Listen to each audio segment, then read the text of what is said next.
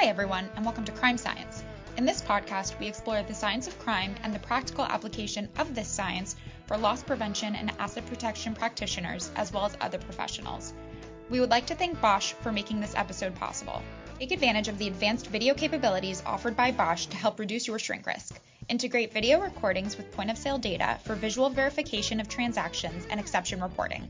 Use video analytics for immediate notification of important AP related events and leverage analytics metadata for fast forensic searches for evidence and to improve merchandising and operations. Learn more about extending your video system beyond simple surveillance in zones 1 through 4 of LPRC's zones of influence by visiting Bosch online at boschsecurity.com. Welcome, everybody, to another episode of Crime Science, the podcast. This is the latest in our weekly series uh, from the LPRC. And I'm joined today by Tony D'Onofrio and Tom Meehan, as well as our producer Diego Rodriguez. And want to welcome everybody.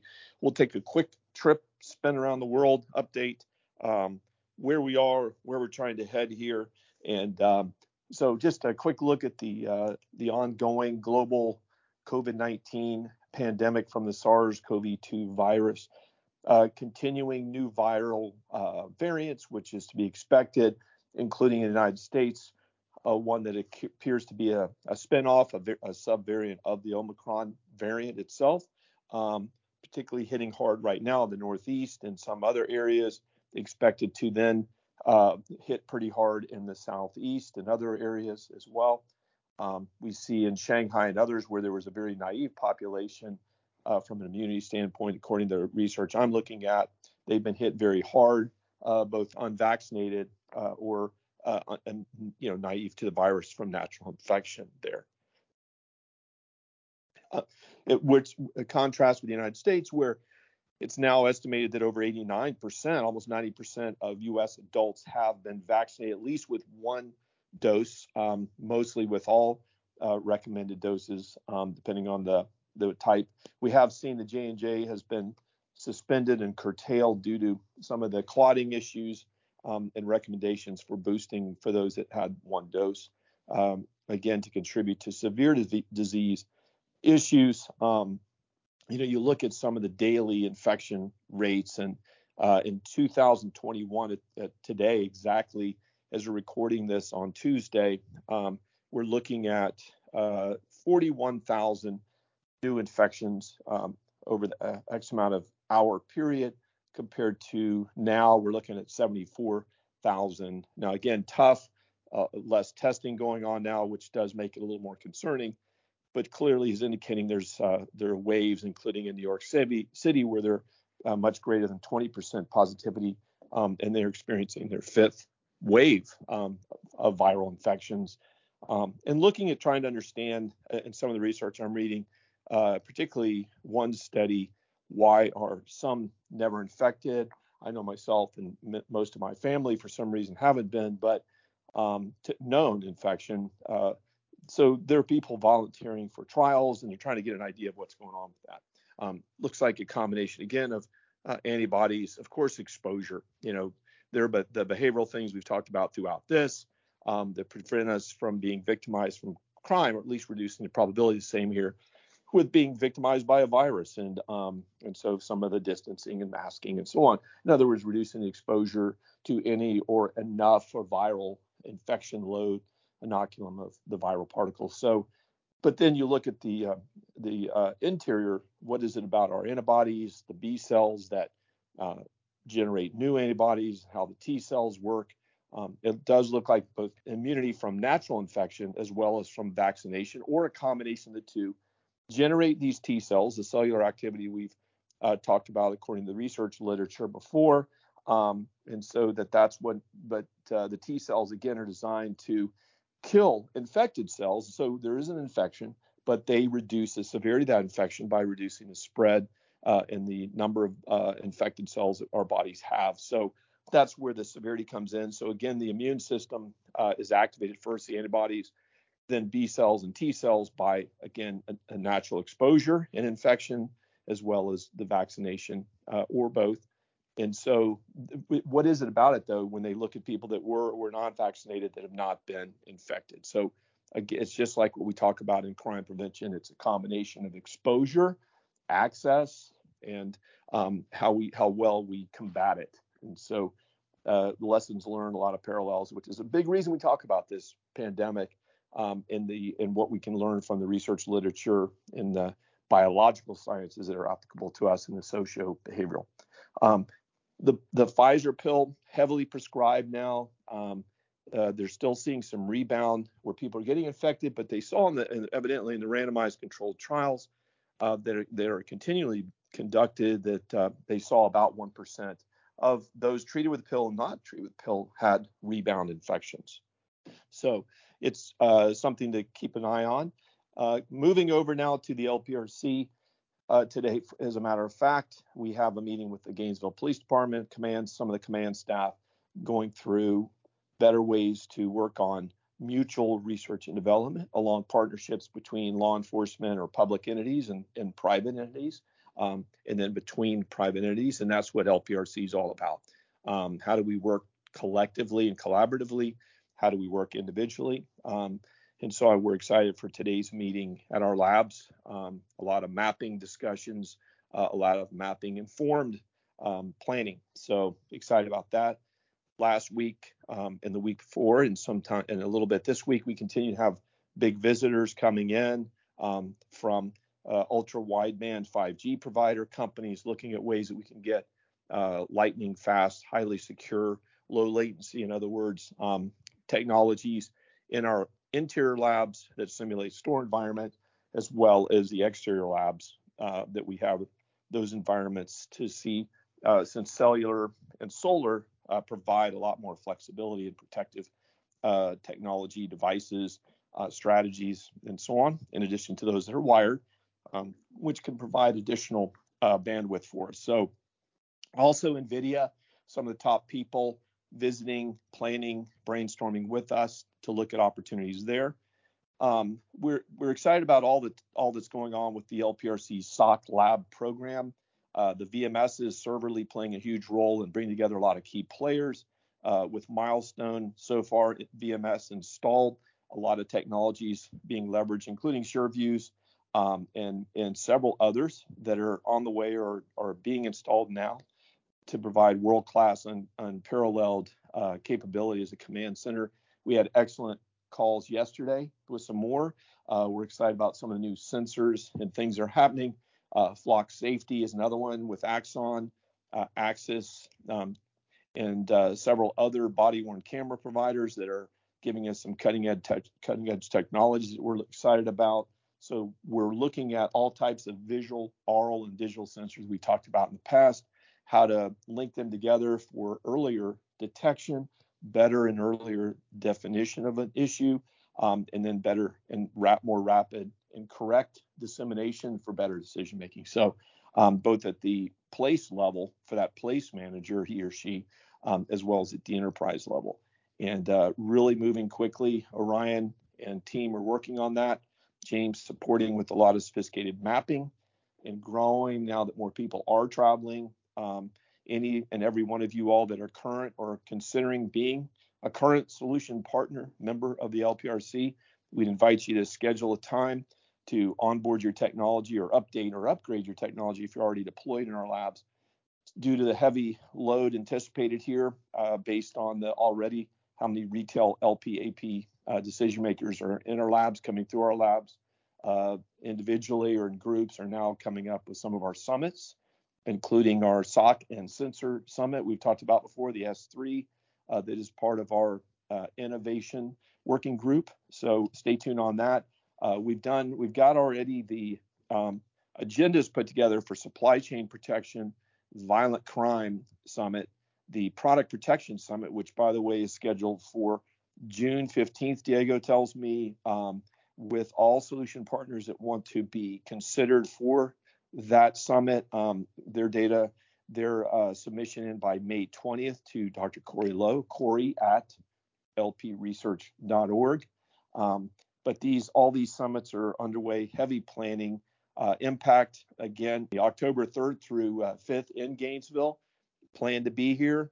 Get you your team in here. If you're an SP, uh, plan on looking at sponsorship opportunities that allows you more people as well um, than than the normal two.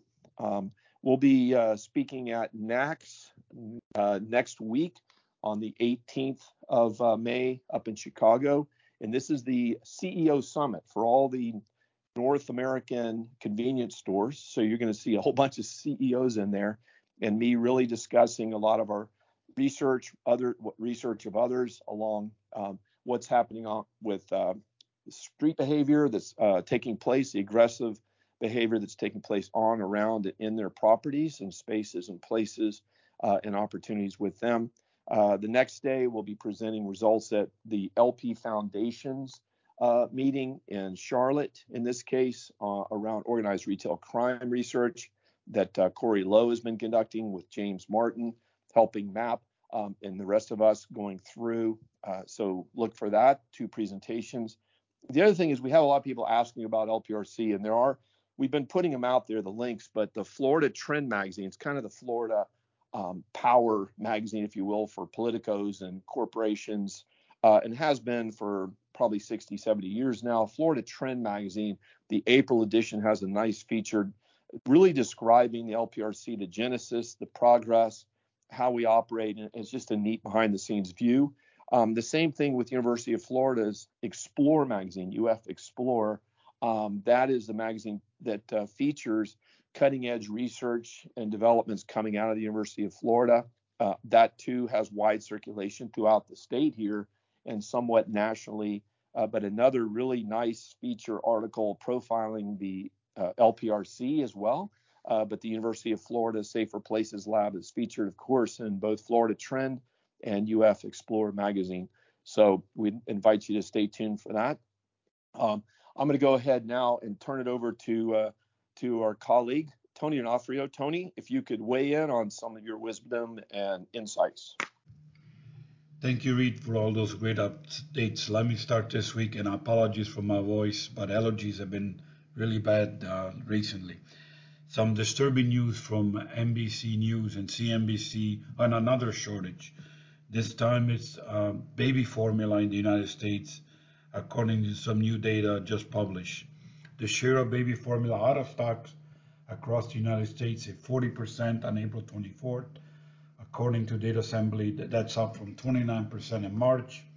Inflation, supply chain shortages, and product recalls have continued to bring volatility to the category, and it continues to be one of the most affected products in the market. The states seeing the worst shortages include Texas, Tennessee, Missouri, Iowa, North Dakota, and South Dakota, all with out of stock rates of about 50%. A total of 26 states have out of stock rates of 40 to 50%. Among the metro area, San Antonio has it the worst in terms of out of stock in baby formula, where it's climbed to 57%. Memphis and Nashville are second at 52%, and Houston and Des Moines are third at 50%. So not good news on baby formula. Let me uh, switch to another topic that's been on my mind. With all this concern on inflation, are we buying more used or secondhand products in the United States? For the answers, let's look at a new survey just published by Statista. The top five categories that consumers buy used and the percentage who purchase secondhand in the last 12 months are number one, clothing at just over 30%. Number two, and this was surprising, shoes at nearly 20%. Number three makes sense, books, movies, music, and games at nearly 17%. Bags and accessories are number four at 16% and consumer electronics is number five at 13.5%. As Statista said, the high inflation is not pushing a majority of consumer to buy used. It's far from fashionable to basically buy secondhand, washing it, and then get some uh, compliments from your uh, fashionistas on uh, social media. Let me switch next to some very important news in terms of what's happening uh, in our ports. And this one is from Chain Store Age. Uh, as they stated this spring, the nation's major retail container ports set a new record and are expected to set uh, continue to set new records going forward. The increased volume comes as retailers bring in merchandise ahead of rising costs and further supply chain issues, according to the monthly Global Port Tracker report released by the National Retail Federation and Hackett Associates. U.S. ports covered by the Global Port Tracker handle 2.34 20 foot equivalent units or TEUs in March, the last month for which the final numbers are available. That was up nearly 11% from February and up 3.2% year on year. It also topped the previous record of 2.33 TEU set in May 2021 for the number of containers imported in a single month since the NRF began tracking imports in 2002.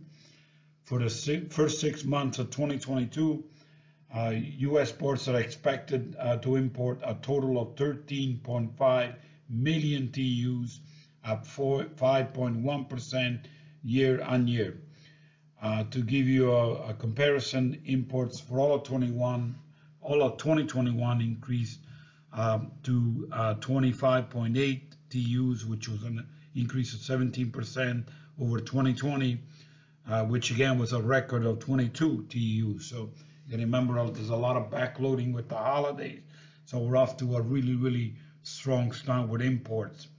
And again, it's being driven by consumer spending uh, is growing faster than income growth, and perhaps shoppers are trying to get ahead of buying um, of the rising prices, buying ahead of the rising price. And importers are seeing the same as they continue to replenish their inventory, doing so protect them against potentially rising freight costs, further delaying in supply chains, and as I said, potential complications in upcoming labor uh, negotiations that are coming up on the U.S. West Coast. So supply chain issues continue at our ports because there's a huge demand and it continues. Uh, finally, this week I want to go to some good news, and this again is from Chain Store Age and the importance of physical stores. More than half of U.S. consumers would rather shop in store than any other method. That's according to new research from uh, the customer engagement specialist Emarsys, which found that 54% of consumers prefer brick and mortar retail to any other channel, with more than twice as many um, with more than twice as many preferring to it to shopping via mobile at 21% and via laptops and computers at 18%. However, huge value remains in digital channels. Two in five consumers couldn't live without online shopping. And younger audiences push the boundaries. 30% have made purchases on TikTok, so buying on social media, while one in 10 are using Alexa or smart or other smart speakers. Uh, time spent across all channels is fleeting, according to the study, with consumers shopping for an average of two hours per week. Retailers need to reach consumers where they want to shop, be that in the store or elsewhere, uh, according uh, the, the advice that uh, Emarsys, uh, is providing. The study also noted that changes in consumer preference across different industries. In food, for example, despite the rise, the rise in, in online groceries, consumers are still four times more likely to buy in person than online. For travel purchases, by contrast, 23% of consumers prefer to shop online compared to 5% in store. And then in fashion, this was surprising. 21% prefer to shop online versus an almost identical 20% prefer the in-store experience. And with all the missing um, sizes and and so on, so buying all that stuff online, which causes many returns, that's the, that last statistic was surprising. So summarizing this week, product shortages continue as supply chains are stressed, and baby formula is one of the latest examples. Inflation has not stopped consumers in preferring to buy new versus used, and yes, surprised that 20% of us buy used shoes. All the that supports to get ahead of inflation and labor issues is keeping supply challenges uh, challenging going forward. Stores is where the uh, where is the place to be when it comes to retail future, but digital influence is here to stay, especially with younger consumers. And finally, the LPRC is the place where you can test new ideas and stay current on the latest in retail. And with that, let me turn it over to Tom.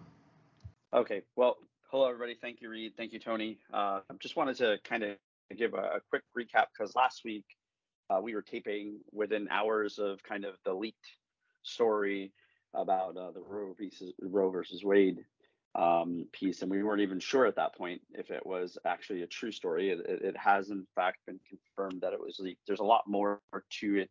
Um, the opinion is based on something that was brought up from a Mississippi piece, so this was uh, just an opinion. But what I wanted to just talk about is that the the potential for continued civil unrest. We've seen protests uh, throughout the United States in major cities uh, related to this. Uh, I would say with minimal disruption compared to the past. I, I, I, hate to say this, but we've in the last 18 to 24 months, we've seen more civil unrest than we have in many years. So um, I think we're a little bit more equipped, both emotionally and, and from uh, a response standpoint. Uh, we'll continue to monitor it here at the LPRC and activate the fusion net uh, if we if we see it necessary. One thing that we do know um, from research and from other things related to civil unrest, as the weather gets nicer, um, potentially that does um, allow for more um, things to occur. And also, we know as in the hotter climates we, that sometimes some of the, that civil unrest potentially can turn violent um, due to temperature. So we'll we'll watch that very closely. Uh, and we'll continue to keep the group up to speed on what we're hearing.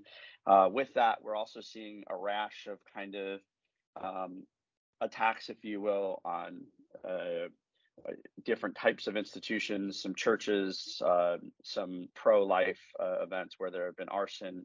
Uh, so there is a lot of things that are occurring that we'll continue to really monitor and, and stay on top of. Wanted to, to talk a little bit about cybersecurity and risk, and uh, with ransomware, um, retail has, is officially no longer in the top two attacked um, uh, vectors for ransomware. Uh, manufacturing has kind of taken over the financial slot, which pushes retail still in the top three. Uh, but today, uh, based on the attacks that we're seeing, they're really heavily focused on the manufacturing um, uh, and utility world, and then banking, and then retail still third. It's important to note that that's still a substantial number. Uh, the most recent report suggests that there's a ransomware attack every eight seconds. So keep that in perspective of how much this occurs. That's up from every 11 seconds. So um, the attacks continue to become more sophisticated and continue to happen. And I think it's also important to note that when you have a significant uptick in attacks, you may actually, even though you're not the highest uh, target in retail, you may still be actually getting the same, if not more, attacks based on the fact that, yeah, moving down to three, the third most targeted um, is somewhat relative when you have much, much more attacks occurring. So uh, there is uh, a whole bunch of news around where these attacks are coming from, but the reality is that um, it's just it doesn't look like it's going away. The sophistication of the attacks isn't increasing. These attacks are now, um, you know, becoming a lot smarter. So something to just certainly keep in uh, in mind when we're talking about that uh, here today. Another thing we're starting to see is uh, as we as retailers become more sophisticated, and we talk about this on the show, uh, using artificial intelligence uh, to identify fraud in the credit space. We have some of the bad actors really taking a large amount of time to figure out ways to use artificial intelligence in their benefit to really come after uh, retailers for fraud. So what years ago would be a basic script attack has really become a very advanced attack that looks for ways to overcome or get around some of the measures that were put into place. So as we always say, we're talking about things on this podcast to help prevent and doing research. uh, and some of the nefarious actors are doing the same. You know, they may very well be listening to the podcast actually to get research and information. That is part of um, the things that we're seeing, uh, and I think we know that when um, what as we continue to come up with new ways to approach things, we'll see that as well. Um, I don't, I'm not going to talk too much about it, but we're continuing to see this trend of uh, smash and grabs, uh, flash mobs, and, and, organized retail crime occurring. Uh, a lot of these are occurring in brazen uh, fashion in, in broad daylight.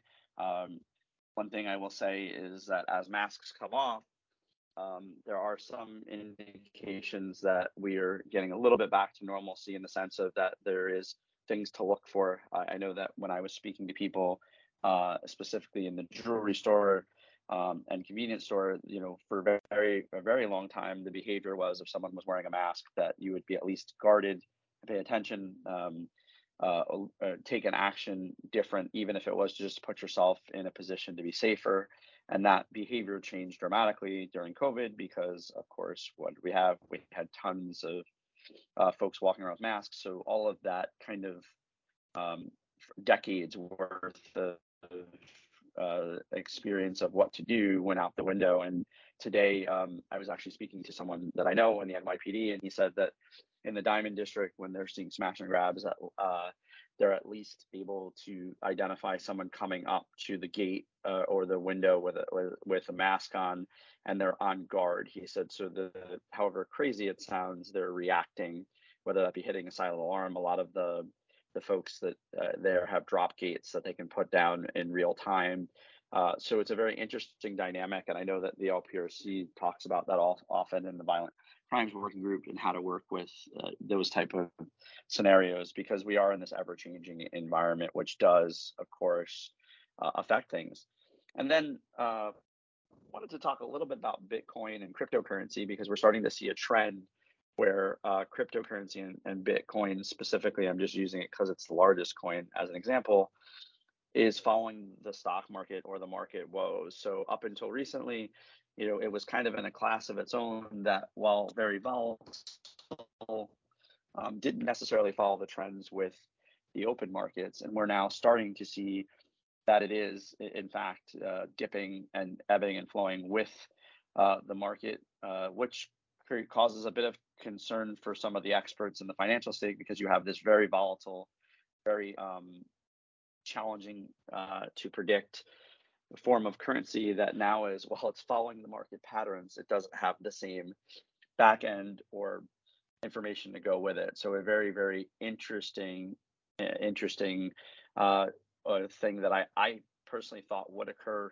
Um, I'm surprised it took as long, but as uh, you know as larger investors invest in it i think that we're starting to to see you know a little bit more of a shift into the professional investment world where those investors are you know hedging and, and weighing their risks which in turn is causing it to go up and down. I think as of yesterday it was below 34000 still a big number compared to where it was but something to certainly watch and see what the future holds uh, and, I, I often talk about Bitcoin and crypto because it's on the, the playing field all the time of what retailers should or should not take it. What does it mean for them? And there are just a tremendous amount of unknowns still there. And then last but certainly not least, um, and we say it so regularly, it, feels like uh, I say it all the time. It's uh, is to go out and patch your patch your phones. If you have um, an Android phone, you want to patch it. There's a patch that just came through for a pretty significant um, vulnerability. Uh, it's a quick and easy thing to do. It doesn't cost you anything. Uh, and my kind of rule of thumb, and I was at a conference uh, last week, and uh, uh, it was for Amer- American, or sorry, the Association of Equipment Manufacturers, and someone said, yeah, every time I patch my phone, you know, I always like to wait because of there's always inherently a bug, uh, and my advice is that bug will be a lot less of a burden for you than you potentially having a cyber incident uh, on your personal device or on a an actual work device. So simple, easy thing to do is if you if you have an update, go ahead and update it. It, it will pay dividends in the future. And with that, I will turn it back over to Read. All right. Thanks so much, Tom, for all that information. Thank you, Tony, as well. Uh, thank you, Diego, our producer, and of course, mostly thank you all for listening. Uh, we'd love you to contribute.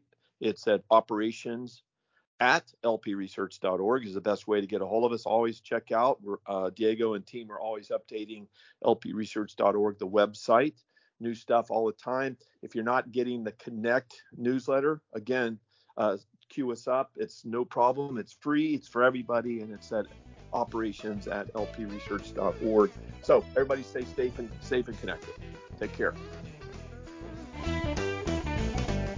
Thanks for listening to the Crime Science Podcast, presented by the Loss Prevention Research Council and sponsored by Bosch Security.